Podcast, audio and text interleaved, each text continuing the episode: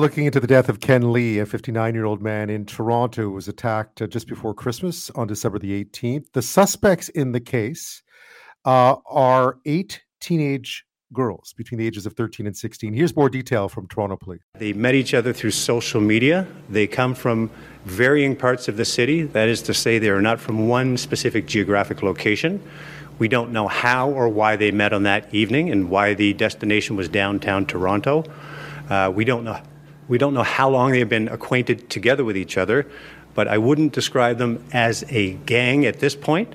But what they what they are alleged to have occurred that evening would be consistent with what we traditionally call a swarming or a swarming type behavior.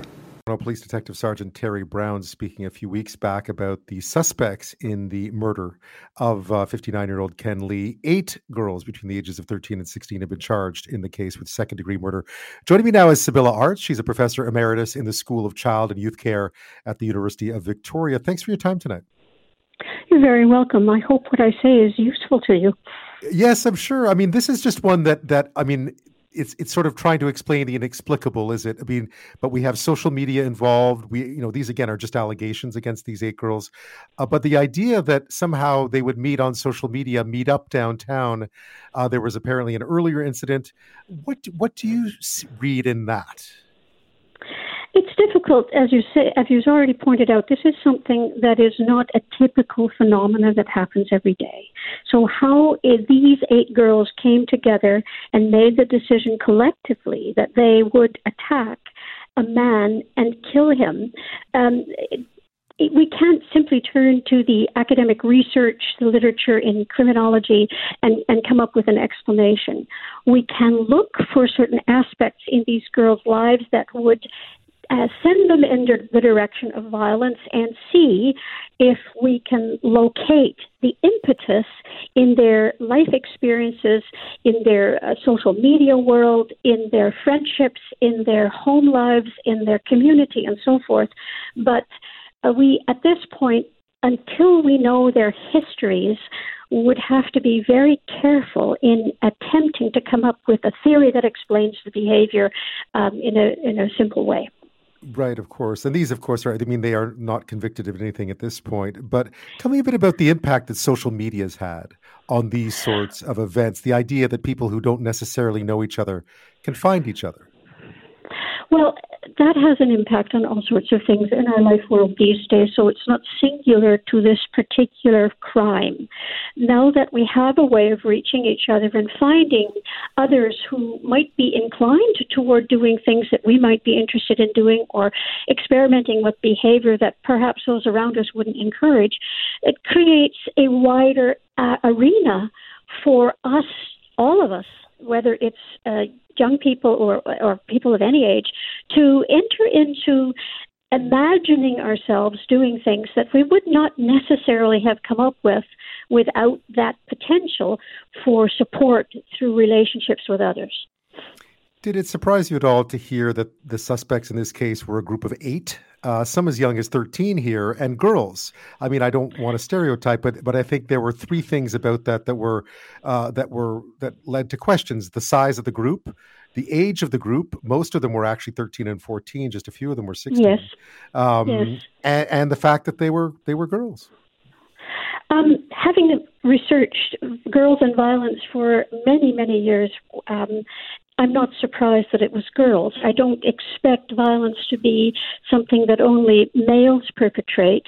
Um, again, having now seen the way that group effects are taking part in all areas of life, I'm also not surprised that um, that it, it, was a group of girls. I, I think what is shocking is that they would kill I can see young people experimenting with all kinds of behaviors, but the move to killing is the thing that is most shocking and of deep concern because children and young people do not commit murder as a, as a, as a rule. I mean, murder is the very last thing that you would expect from, from people in that age group, male or female.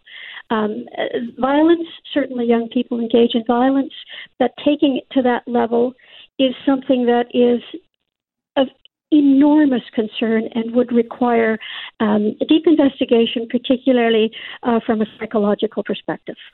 Yeah, and I imagine that's precisely what's going on right now. I would suspect. What would you like? What what what remains unanswered to you that you think is um, essential for us to know about what might have happened here?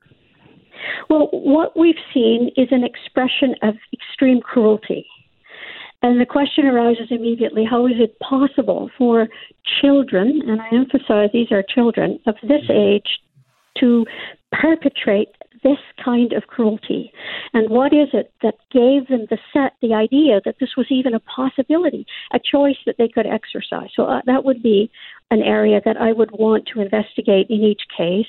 I would also want to look at their uh, cognitive development, their emotional um, sense of disconnection, their empathy development, their moral development. All of these things are something that, of course, we all have to go through. We have to arrive at the level of development that would prevent us from behaving this way. These girls did not. What was it that prevented that? And what would it take now to make anyone who's committed something like this uh, viable to be returned to society at some? And how can we assure ourselves that if they do return and when they return, that we can trust that they won't engage in further behavior like this? And those are big challenges for the people who are working with them now. Yeah, absolutely. Again, these you know, they haven't been convicted, but certainly, you know, one would expect that all of them will be back in society at some point. I mean, they're they're just kids. Yes. They're 13, 14, and 16. They, you know, that's not the way our system works. But um, uh, Sibylle Artz, thank you so much for for shedding some light on that. Uh, it's been again one of those uh, trying to explain the inexplicable, really. Exactly, and thank you for your interest in all of this. I, I hope we learn more as as time goes on. Yeah, thank you, and good night. Good night.